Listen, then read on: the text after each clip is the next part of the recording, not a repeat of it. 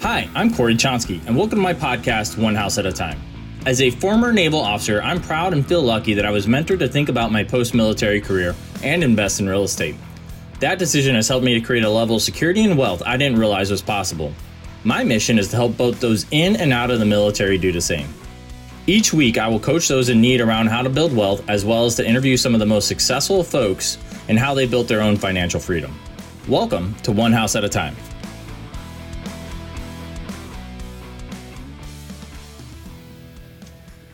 Hey everyone, welcome back to another episode of One House at a Time. Tonight or today I have an amazing guest, Joshua Cadillac. Uh, Joshua is a real estate coach, national speaker, and author who trains real estate professionals how to close for life by building lasting success through extensive knowledge. All right, welcome to the show, Josh. Thanks for having me on, Corey. Great hanging out with you, buddy. Yeah. Uh, for those of you who don't know, this is our second podcast that we're doing this week, so we spent a lot of time together so far. yeah, it's true. So, uh, Josh, tell us a little bit about yourself and your background. Um, my background, I suppose, has been in real estate most of my life. My father had a was a real estate investor. Actually, he ran a large industrial operation in New York City, uh, which which forced him to. It was a very uh, land dependent business, and so he needed a lot of sto- uh, exterior storage, a lot of uh, plants and stuff like this. And so he had um, he had a lot of real estate holdings throughout New York, and that business sort of wound to an end in the late 70s, early 80s. And so he started to divest himself of this real estate or keep it and rent it out. And so I grew up in this period of time of him either um, selling pieces of property that he had up there or renting out his existing uh, properties. And so I grew up with a guy that was basically a landlord uh, slash real estate investor. And so just sort of through natural matriculation, if you will, uh, it was it was absorbed what he was doing. And um, fast forward, my father passed away in 2002. Um, we were able to get rid of the last of the properties that we were holding in New York City, which was always the goal to get the heck out of there. And bought uh, some really good commercial properties down here. Uh, fast forward a little bit further, got into the restaurant business, opened a couple of restaurants because they've been in the school cafeteria business for years, doing really well with that. Got into the uh, restaurant business, and um, yeah, that was right around the uh, housing crisis hitting. When the housing crisis hit, I'm in Southeast Florida worst place in the world would be was to be in anything involving discretionary spending, gyms, retail. Oh yeah, restaurant. My restaurants went from doing great to getting crushed. Um, my my commercial properties, my vacancy rates skyrocketed, and I wound up in a place where I wound up losing just about everything and had to start from scratch. And so it was, you know, what do you do now? And um, what I knew was real estate, and so I said, all right, you know, like I know how to buy it. I know how to analyze it. I know, you know, I know the value of the product. Let me uh, let me go into this business. And so I got into real estate and uh, up with a brokerage that was was really good. The, the broker my partner together a lot. He was, you know, really jived with the way that I did business. He was. Uh, his and my weaknesses and strengths lined up really well, and so uh, I learned from him uh, quite a bit. And we um, we grew this into something where I was not only you know able to, to survive, but more than that, I was able to uh, to start to build back everything that I had lost. Uh, got back investing again, started a real estate investment fund, started getting investors the stuff that they needed. But in the process of that, Corey, and this is kind of where the business that I'm in largely now, or one of the businesses that I'm in right now, was the fact that I felt woefully unprepared to do the business of real estate after having been given my real estate license. Like they gave me the license, they smacked me in the butt and said, "You go sell real estate." And I'm looking back and I'm like, but, but, but, but, but I don't know how. Like this test told me how not to go to jail. This test didn't tell me how to actually.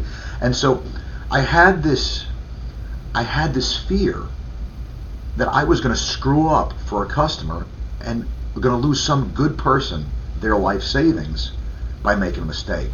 And so I I actually embraced that fear. I actually like that fear, and I try to keep that fear front of mind because early on in my business, it made me go chase every piece of real estate education that I could get, every class, every designation, certification, whatever. You get my email signature; it's got like alphabet soup for days on there of designations and certifications I've got. And what blew me away was how much it didn't tell you, how much you didn't learn. Like, Corey, if you want to embarrass a real estate agent, most real estate agents ask them this What's good about real estate? And,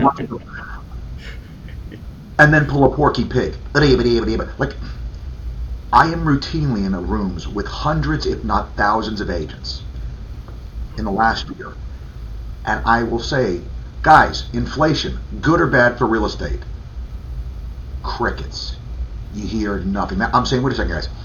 To be clear, the single biggest economic force affecting the economy today in that directly affects the product you sell, and you guys, a room full of real estate market experts, have no idea how it affects the product you're asking people to buy? Is that is that acceptable? And here's the crazy thing, Corey. I get buy-in from the whole room that it's not acceptable. But here's the reason why I'm in the teaching business now. No class that I ever did or took ever asked me that question or held me accountable that I should know how what's going on affects the thing I sell. And to me, it's just unacceptable. It's not part of mainstream real estate, and that's what got me into the education business that I've been. Uh, that, that's been one of my main businesses the last couple of years. Yeah, you, you touched on so many different uh, topics that you know we can only start with the first one. But first one is you would think from a room full of real estate agents through this inflationary environment that we're in they would be able to answer that question just based on they see what's going on. Like probably half the room's not eating right now because there's no transactions. But see, this is the thing, right? When I ask, the answer I it, it the, the, the handful of the, the, the little squeaking mouse in the corner says typically bad. I say, all right, guys, let me ask you a question. So you, you get like five answers out of a room of a, a 150 agents, five answers and it's bad or or my favorite to hear from somebody that's supposed to be an expert. It depends. Talk about kicking the can down the road. I say, all right, let me ask you a question, guys. Remind me, what product do you sell? Oh, we sell real estate. Uh, oh, okay. Let me ask you a question. The people that ha- that bought real estate in 2020, how are they feeling right now? How much appreciation have they experienced? How much rent growth have they experienced? How about the folks that didn't buy real estate in 2020? How are they feeling? Are they watching that property they could have bought? Has that property run away from them? They can no longer afford that property. It's it, it's priced higher, and the, what they have to borrow, what they have to pay to borrow to buy it, they can't afford the payment anymore. Here's the thing, right? Consistently throughout history, if you want to look when real estate performs at its best, it's always when there's a lot of inflation. It appreciates. But you have to have it first. Well, yeah, but, but see, here's the thing: my the product I sell is real estate. My product looks better now than it did prior to the to the inflation. Yeah. I, I was booking three to three and a half percent a year appreciation. That's if you're a disciplined real estate investor, that's what you've been booking for the last 40 years since the mid 80s. Do you know what the average rate of real estate growth was in the last inflationary cycle in the 1970s? Average real estate appreciation nationwide. So we're, we're talking about a really big basket here the average was 9% per year. How much? Nine. So here's the crazy thing. If you average a 9% growth rate, Corey, for eight years, you've doubled your initial investment. That's the power of compounding. And this is just the appreciation. Forget the rent growth. The rent growth in that same period of time was 125%. So um, the, the property appreciation from 1970 to 1980. So that's not even the full inflationary cycle. The inflationary cycle is really like 73 to 82. The total real estate appreciation, well, let's start here. The total devaluation of money, the total aggregate compounded um, devaluation from the inflation in that period of time was 103.45%, which meant if you had a buck in 1970, you couldn't even buy 50 cents worth of stuff with it by 1980. Okay? So remember that number. It's a great number to write down. 103.45. It sounds like a great radio channel. 103.45, right? The total aggregate real estate appreciation for the same period of time was 177.6%. In other words, my real estate out appreciated the devaluation of money by over 70%.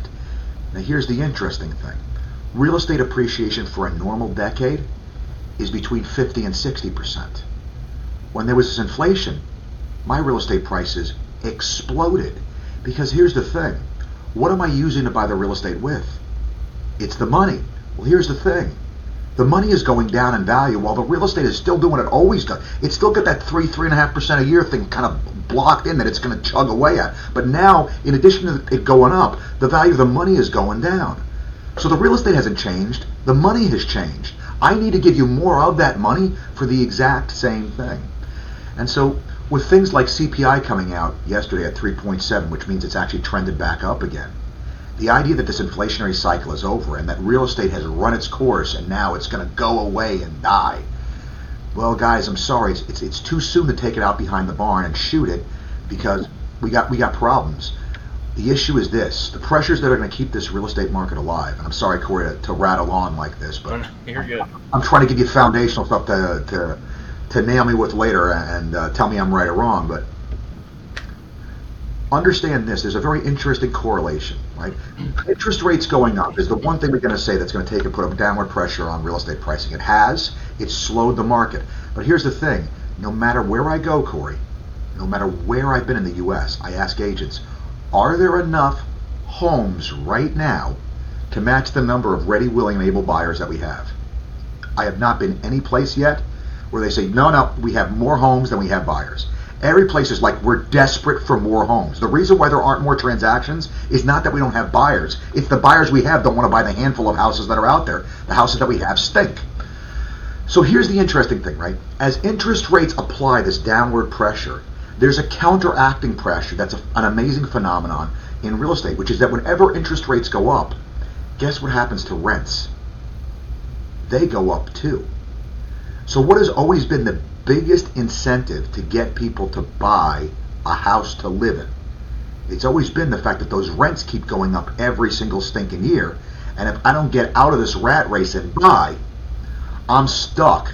And so what are you going to do? What's going to happen? Well, Josh, they can't afford the house. Uh, Corey, they're going to have to live in a 3-1 instead of a 4-2. Yeah. I'm sorry. They're going to have to take, because this is the thing, inflation always goes up faster than wage growth. You're seeing. I just got done. Actually, I'm just reading it right now. I, I can, was a contributor to an article for um, oh, one of the major networks. I forget what uh, which one this was. Uh, one of the major um, uh, news stories, and um, they're talking about the UAW strike. I don't know if you paid attention to what's going on with the UAW strike. Yeah, should be going on. They started the strike today, I think, in three plants, and which is going to impact obviously, you know, car transactions car oh. prices, which is also going to then impact inflation. Interesting thing. So you know what the offer was from the big three? 16, 18, and 20% raises across the board for the big three auto manufacturers. The union rejected. The reunion is asking for more than a 40% wage increase and a reduction from a 40 hour work week to like a 32 hour work week and getting paid for a 40 hour work week. So, guys, to, to kind of spell this out, we, we've kind of set the edges of where the playing field is. The minimum is a 16% raise. So the answer is going to be somewhere between 16% and 40 something percent with a 40 hour work week in the balance, right? What does that mean for inflation? What does that mean for wages, right? Wages go up. Amazing phenomenon. Every time wages go up, guess what happens to home prices? Also go up they also go right. So there's this stuff, and here's the crazy thing. Let's say the economy, because of the pressures that are coming with the student loan coming due here in a couple of a couple of weeks, Scott. Actually, student loans are going to be due for the first time in three years. Average student loan is around five hundred three dollars a month. Forty-three and a half million Americans have student loans. That's about twenty-one point eight billion dollars a month coming out of the economy. Think that might have some headwinds to our economy? If it does, and the economy starts to tank, what's the Fed got to do? The Fed loosens interest rates. The Fed loosens interest rates. Guess what happens to the real estate market? And so, all those people that are sitting in their homes that won't leave because they're just watching interest rates go up and up and up, now, now they're like, well, you know, we're down to 6.6. Maybe I should sell now and and and, and go, right? And so, frees up some inventory and also takes and starts to make these homes a little bit more affordable again as interest rates start to sneak their way back down. So I feel like we're in a position that real estate is pretty well hedged, no matter which way it goes, that it's still going to be of the of the allocations of capital that are out there, it's going to be okay. I think that only at the very tail end of an inflationary cycle, the very, very bitter end, when interest rates get incredibly high, you know, this, the, the, the high double digits is where you start to see real estate suffer and underperform inflation. But typically, in the place that we're at, real estate tends to do pretty well. So yeah, it's it's one of those things that you know you hear so many people trying to compare what is going on today to, to what happened in 2008 Oh God. and it's just it's just anyone that says that i just don't you, you can't take them seriously because the dynamics are so different that are at play in this market compared to what was in 2008 Have you ever seen the comedian Bill Engvall?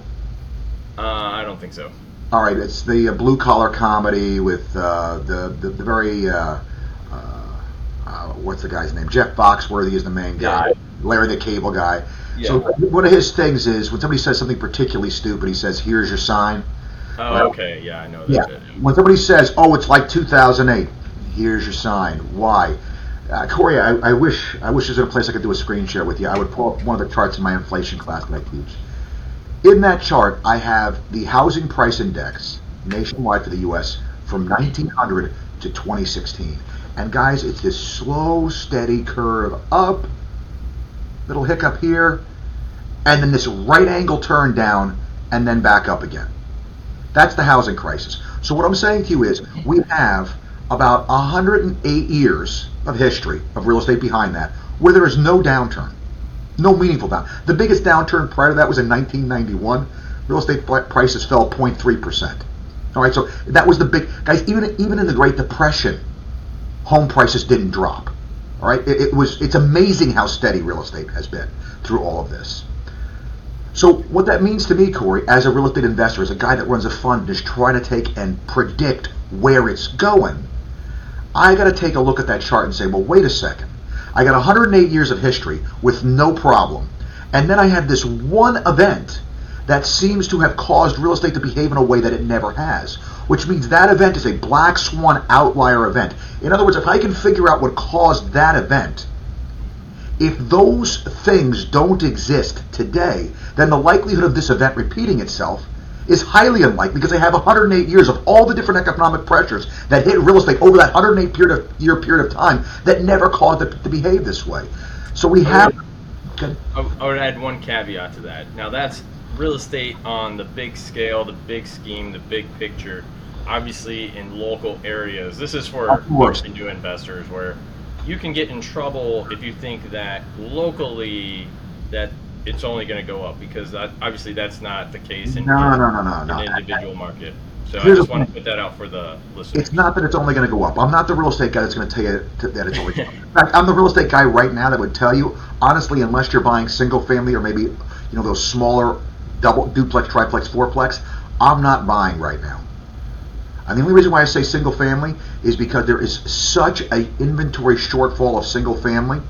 I don't know how you get it wrong on the single family side. yeah. There's just such a shortfall. And duplex, triplex, fourplex, as a builder general contractor, which I also am, it's really not financially possible to build those. The reason why you don't see a lot of duplexes, triplexes, fourplexes being built is because unless you scale that up to like 20, 30, 40, even even in that size, it doesn't make economic sense to build them for the most part, right? The, the, all the aggravation you have to go through with the city, it's like building a 20 unit building, but you're only getting four units out of it, right? And so you don't see a lot of new small multifamily. You see bigger multifamily, at least in the markets that I'm around. You see bigger, but I don't see a lot of the smaller stuff coming out like right. So once again, it's going to be something that's that's scarce, and because it's scarce, that scarcity is going to take and preserve my outlook for value improvement. But with the outlook coming for the student loan repayment and the 28, 1.8 billion dollars a month coming out of the economy, it makes me sit here and say, hey, wait a second. That's going to really crush the Airbnb market because there'll be less travel, less travel, higher vacancy. Those Airbnb people could do a couple of different things that could really mess with my mess with my mojo. They could take those Airbnb properties and turn them back into long-term rentals. That softens my rental market. That's a potential problem for me. Or they could take and bring those Airbnb properties to the market and try to sell them. I don't think they sell into this market because I think that they've, they've recognized good appreciation, and I think that as a long term, the long term rental market is still strong. Mhm. so uh, and still underserved. So I think we're still okay there. It would take a pretty catastrophic event for that to happen and soften the market in a meaningful way, but it's a possibility. So I'm sitting here saying, if I'm looking at it, I'm not allocating any capital till like the December at the earliest, November, December at the earliest, because I want to see kind of how this shakes out. If I start seeing really bad earnings number, numbers coming back from my retail people, if Marriott starts taking and downgrading uh, what they're what they're expecting, at least for their American uh, sites, if I'm starting to see you know the airlines start to scuffle, then I'm going to sit here and say, you know what? Forget December. I'm waiting until February, March. Let's see how this shakes out. Because when you're buying investment property, you're always buying based upon the income the property generates, right? We're always looking at net operating income, and that's what we're buying based on. So if that if those vacancies goes up, if those net operating incomes come down, that means that a few months from now I can potentially potentially pick up some of these properties at a better price point than I can get them today. And so I want to be on the other side of that rainbow. It couldn't, Corey, this could be a big nothing burger. But as a history guy, right, I'm always looking at where's the precedent? Where's the similar event that I can point to so I can sit here and say, hey, what happened then? The problem is I don't have any corollary event that I can go to to the student loan thing, which overnight in October now everybody's got to start paying, and they haven't been paying for three years. I can't find a historical event where 43.5 million Americans overnight get a $503 a month bill that's going to come direct, directly out of discretionary spending that I don't see going back into the economy. So, like, they're going to take and pay these loans back. Well, does this mean that the lenders haven't been making student loans this whole time? No, they've been still making it hand out student loans like you know, like candy. Like candy, exactly. So it, it's not going to take an, an. I don't see it stimulating the economy in any way. All I see it is as a drag on the existing economy, and because I don't have a historical corollary, as an investor, I say, wait a second, the, the environment is now riskier. I don't see that risk being priced in. I don't see the prices coming down to reflect this additional risk. And because of that, that means that I'm seeing these prices as potentially overpriced because the same environment that I was looking at a year ago doesn't exist. The same mm-hmm. environment plus an added risk exists. And because of that added risk that I'm not being compensated for, I need to set, step back and say, wait a second, if I'm not going to get paid for it, that means I'm going to be an observer. I'm going to just watch and see how this shakes out. And then, depending on how it shakes out, come back in. Yeah, I think the one thing that might might be interesting as we move into the student debt restarting is if folks over the last three years that had student debt that then you know haven't been paying on those loans but they've bought a new house during that time frame and now they have that higher interest rate they have that bigger home payment are they going to start to struggle to cover that cost i don't think so i don't think so corey and it's a great question i love the fact that your mind is right there because the, the, this is the thing that pr- protects the single family home market is that when they do the underwriting for that mortgage they count the student loan payment as if you were making it anyway so when they but at the same time, the, the lenders have also increased what they they like for DTI. So that used to be like in the thirty percent. Now it's up in the forty, at least forty. No, no, no, no, no, no, no. The the DTI ratios for FHA, VA, all these guys have remained unchanged. If you talk about stuff that they keep on the portfolio, yeah, but what ma- what makes portfo- what makes a portfolio loans for lenders is a very small subset of the market. And even so, as a lender, when you're doing your underwriting, you're always going to count all expenses, even if those expenses are on hiatus, forbearance, whatever. You're always going to take and write that in. So it's a really good point you're bringing up, and that's the reason why I actually think my single-family home, my my, I don't see a problem in the in the people that own homes to live in side of the market. I think that's okay. I think the place that we're going to see issue is maybe on the rental side because when I do my vetting for my tenants. I look at what pay stubs, bank statements, and and, that's it, right? Well, yeah. the last three years, this student loan hasn't been coming out, so those bank statements are going to look artificially good to me as I'm underwriting these guys because I'm not doing what the lender does and taking into account those student loan payments. So could I have a situation now where people that are renting from me now do exactly what you're saying. Now they're struggling because that rent they could pay, but now that they have this couple that has 503 bucks a month each that they owe in student debt, well now they got a thousand bucks less in overall discretionary spending. Now maybe they've overextended themselves with this rental that they're in.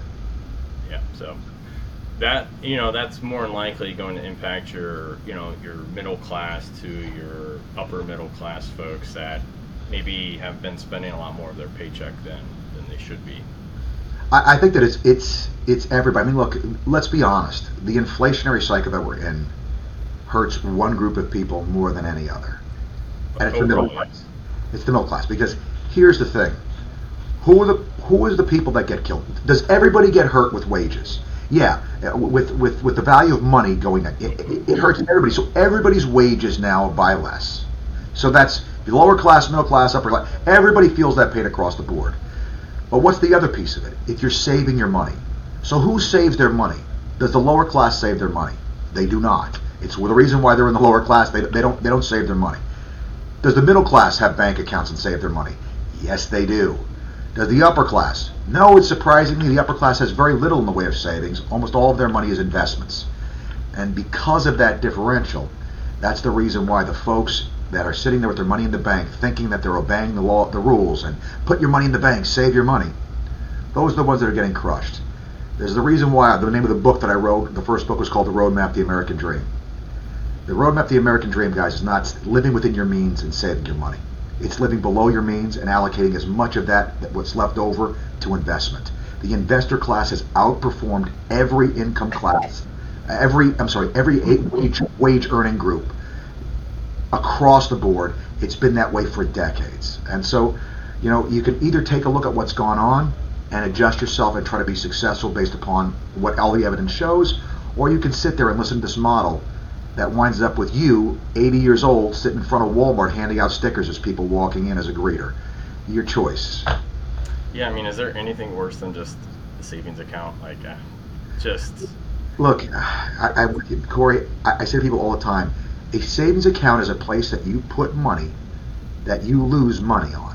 It is a place they will never, ever, ever, ever, ever, ever, ever, ever, ever, ever, ever, ever, ever, ever, ever pay you enough interest to compensate for how quickly the value of the money is going down. So when I when I'm explaining to people, I say, imagine a metal milking pail. You know the pail they use to milk cows in, right? I want you to imagine somebody's got a little eye drop at the top going, drip, drip. That's the bank giving you interest. Then I want you to imagine you took a nail and put a hole in the pocket. That's the value of the money lo- leaving leaving via inflation. All right. Well, you're gonna say, well, yeah, you know they're up to five percent interest rate on a CD right now. Way to go! The value of the money is going down between seven and eight percent, guys. Come on. You know, got to get on the same page here. You're bleeding to death, guys. You have an arterial bleed going on. And if you don't do something, in 2021, the average devaluation of money, the CPI, which tends to understate inflation, says money went down in value 7%. Which means if you weren't making 7% on your money, you were not even standing still. yeah. You were falling backwards. So, guys, was the bank paying you 7% interest in 2021? No. Whatever the difference is between what they were giving you, which I know what it was, it was like 0.0000, go get a microscope to see it, 1% they were giving you, right? Whatever the difference between that and that inflation number is the loss you were taking.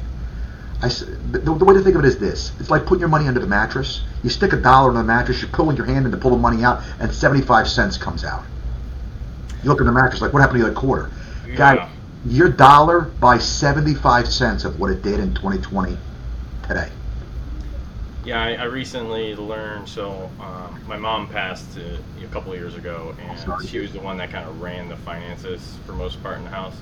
Mhm. And my dad found like money stuffed in coffee cans throughout the house, and it was just like, I'm like, Dad, you got to go do something with that money. You can't just, you can't just leave it in the house. Yeah.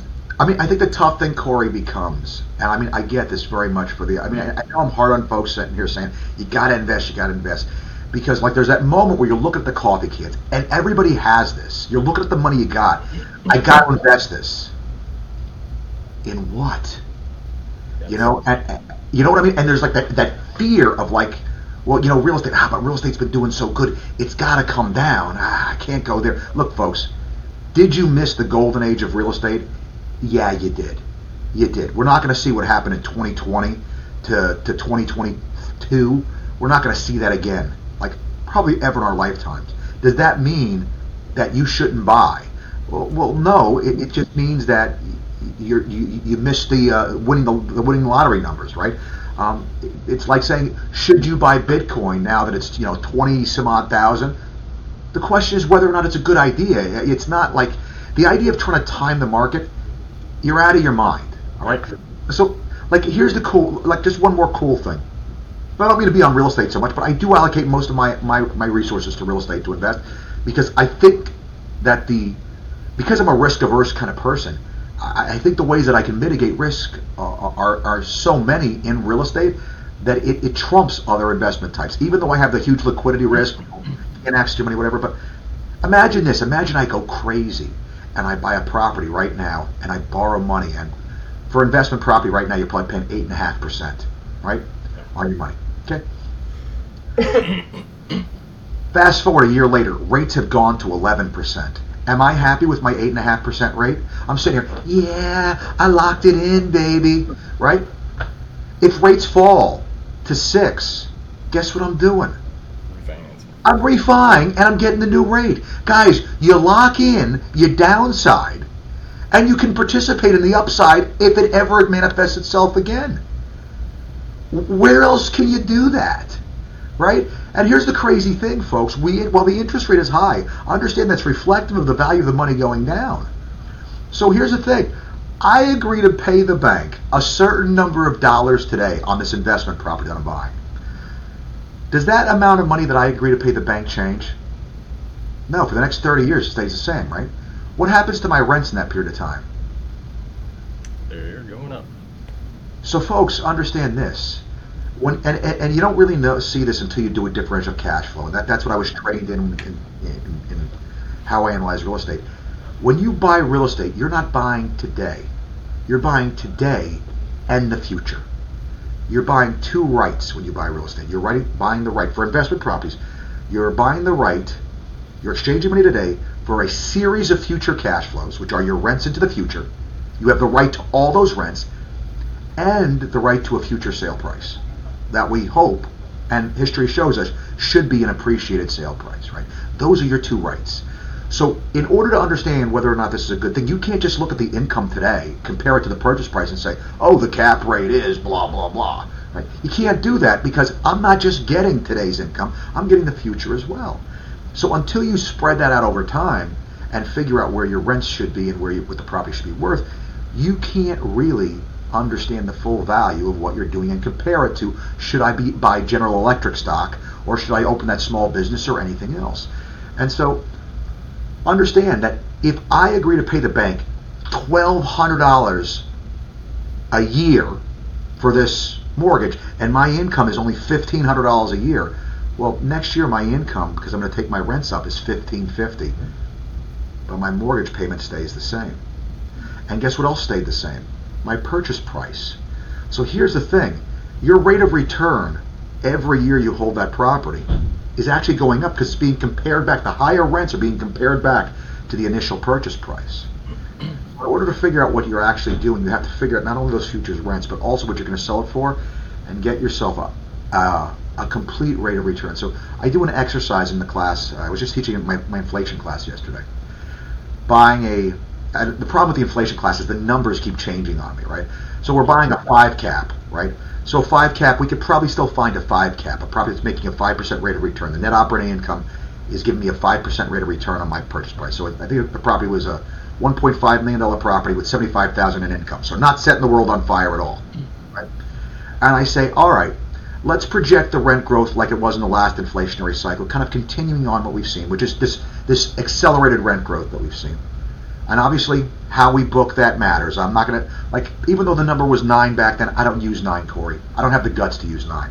I'm using like five and maybe seven. I'm not using three, but I'm figuring it's going to do better than it normally does just because the value of money is still going down faster than normal, right? So, anyway, I book all this. I say, all right, guys, should we borrow 7% money? Money's going to cost us 7%, and the property's only generating a 5% rate of return. What do you think it does? Well, on a cap rate, our cap rate is going to look terrible because every dollar that I borrow, I'm losing two cents on in interest.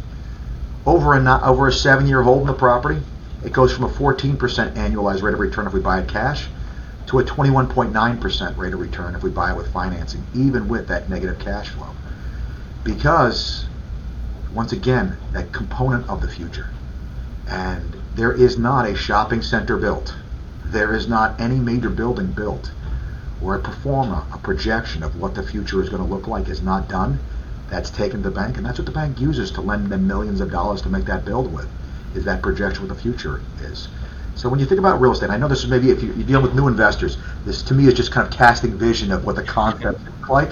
Um, but I want you to understand that future component is an important part of understanding real estate and what real estate does over time. Because when you buy real estate, it's not something you buy today and sell tomorrow. You don't day trade real estate.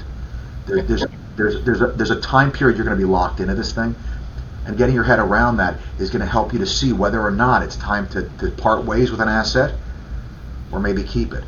And um, these are some of the problems. You're, you're kind of looking at it from a more of a speculative kind of approach as opposed to current performance when you're looking at your five cap versus seven percent interest rate. Well, the problem with a five cap is let's let's talk odds. What are the odds of me buying a property, holding it for seven years, and having the rents never go up? Low. Yeah. Yeah, I mean, it's we're talking. I mean, is it a non-zero risk? There, maybe there's a non-zero chance. Maybe there's some odd reason. You know, Boeing takes and closes their plant in this small market that, like, and that's when you said that before, Corey. I wanted to commend you for that because you're absolutely right, brother. You know, you have to know your small market. If if you have a major uh, employer there or anything like that, yeah, you got to take that into account. But we're talking macro level, concept wise to be a good investor, first you have to understand the concepts that drive investment, and then you take and you you subjugate those concepts to the specific market that you're in, right? And so I'm in a market that's a particularly big market in Southeast Florida. So one employer coming in or going out really isn't going to make a whole hill of beans worth of difference in my market. And so for me, that kind of washes out. Um, if I'm in a really small uh, small area, like my, my family's from Wichita, Kansas. Wichita, Kansas, they have a lot of big airplane manufacturing that goes on in Wichita, Kansas. Well, if somebody's coming in, my real estate's going to be one of these big manufacturers is coming in. My real estate's going to be more valuable. If one of them is leaving, as to quote the great and very eloquent Mr. Scooby Doo, Rutro, we got a problem, right? Yeah. And so um, it's not really speculative so much because speculative, it kind of is and it kind of isn't, Corey, in the sense that I'm actually going where the st- the greatest statistical likelihood is going to lead lead me to. Right? Mm-hmm. In other words, what can I most likely expect? If you buy a home to live in, Corey, what are the odds that that home doesn't appreciate over a 10 year period of time? Um, yeah, if that it doesn't appreciate, small. Right, it, has got to go up, right? It, has got. I mean, if there's anything we know about real estate, what you could pay for a home 10 years ago, you're going to pay a lot more today, right, for the exact same house, right? And so what I'm saying is a good and on the commercial side of real estate, we do this all the time. This is how where pro forma comes from. Because I know if I'm selling you a property, Corey, you're buying this property into the future, right?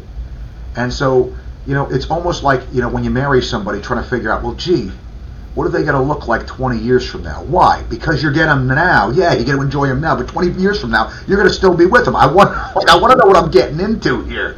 You with me? Yeah. And that's really what um, a good commercial analysis, and this is actually the part that I brought to the residential side and made me such a successful agent with my residential investors. Because I'm a believer that I don't want to get you into a deal, Corey. I want to get you into a deal that makes money for you. Because if you make money, you're going to want to do that whole doing a deal with Josh thing over and over and over again. I want your business over and over and over again. So I'm typically going to sit down with you and spend a ton of time explaining all of this stuff to you, showing you how it works, and then taking this disciplined approach and applying it to each piece of real estate and figuring out which one is the best allocation of capital today, which is the best place to put my your money, or whether it's a good time to sit back and say, hey, look, based upon what you're looking for, we need to take and tap the brakes. Yeah, and that's I think that kind of boils down to one of the most important things that you can do when you start to look to invest in in investment properties, which is to properly evaluate not only the property itself but the market so that you can understand what's going to happen with that property going into the future. You know future they always say future performance isn't necessarily guaranteed based off past performance which is true.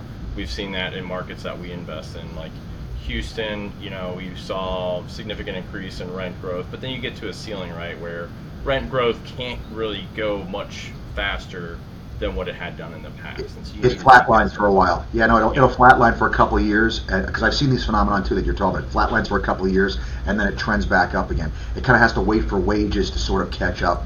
Yep. And and yeah, and meet it where it's at. It's a true thing, right? But what we're trying to do always is knock the we're trying to knock the peaks and valleys off this this chart yep. and get and over time you get more of the all right. So, um, what we like to do kind of at the tail end of our, our episodes, we like to ask our guests, where do you see yourself in one year and where do you see yourself in five years? Um, I'm tempted to say sitting right here because I seem, I seem to be either here teaching a Zoom class or, or on a stage. Um, my, uh, right now I do a lot of uh, real estate education and um, uh, I'm trying to break out just just out of, of, simply real estate education into some broader fields because the uh, the ideas of excellence at, at, what you do I think is ubiquitous uh, to any industry, and I think we need more people pursuing excellence in what they do. I think the idea of of living a life where you just do your job to earn a paycheck, man, it just it leaves people so hollow, empty, lost, and then spending whatever downtime they have trying to make up for the fact that they're down, hollow, and lost from that work that they do every single day. That work leaves them leaves them empty. And so I try to give people a, a better way to look at that and, and pursue. Well, man, look, the founders gave us three rights, right, Corey? Life, liberty, and the pursuit of happiness. That pursuit of happiness, as they understood it, classically trained gentlemen, those founders. They were. They understood the pursuit of happiness as the pursuit of the joy one gets from a life well lived. to me, there's no way to have that joy of a life well lived unless you run a business and do a job that's meaningful and worthwhile to you. You're just going to miss that. Not going to take advantage of what this country gives you in that op- in that opportunity there. So, yeah, that's that's kind of where I see myself maybe in the next year and five years for that matter. Buying more real estate, most likely, um, and just uh, just doing that helping people pursue their happiness. Yeah, man, just taking figure out a new way to look at this business, this work thing, man, and make it a joy to go to. Uh, I think I might have told you a story on, on the podcast that we did. Uh, I was in the back seat of a car. I was in the front seat of a car, and with my father. My father owned this big industrial operation, and he worked very closely with the auto manufacturers, uh, Ford, Chrysler, and GM. In fact, originally they were his competitors, and they couldn't compete with my father, so they closed the parts of their businesses that did what my father did, and just gave all their business to him to do. And so, in the back seat of the car is a guy that worked on the GM assembly line for like 30 years. All this guy did was do the exact same thing all day, every day, eight hours a day. Could you imagine a more mind-numbing job? Anyway, we're, we're, we're, driving the guy, and he starts to pound on the back of the front seat that I'm sitting in. He says, Josh, Josh, Look over there. Look next to you. I see, I see this this old car. He says, "You see that car? I put the back door on that car. Look at the way we put the back doors on. You see the spacing around? Let me tell you how we sealed the gasket to make sure it wouldn't leak." Guys, this guy didn't just put on back doors. He put a piece of his soul in every back door he did. Because you know what? The way he did his back doors on those cars was a reflection of himself. He didn't do it for a paycheck. He did it because he was the one doing it. He pursued it with excellence. And man, if, if somebody can get that kind of joy and respect for themselves out of putting back doors on a car, man, it seems like people are missing out on a lot of good stuff from the work that they do, Corey, if they're yeah. not getting more meaning out of it. I agree. All right. Well, um, thank you for coming on our show today. Uh, a lot of insight that you've been able to provide to the listeners. Um, where can someone get a hold of you, get in touch with you, kind of learn more about what you're doing? Um, close4life.com is where all my education stuff is. Uh, Instagram, you can get me Josh D Cadillac, Josh Joshua Cadillac, just about every place else. Josh or Josh Joshua Cadillac, just about every place else. Um, got books on Amazon. Roadmap the American Dream has been on there for uh, quite a while now, and uh, the new one from McGraw Hill is Close for Life.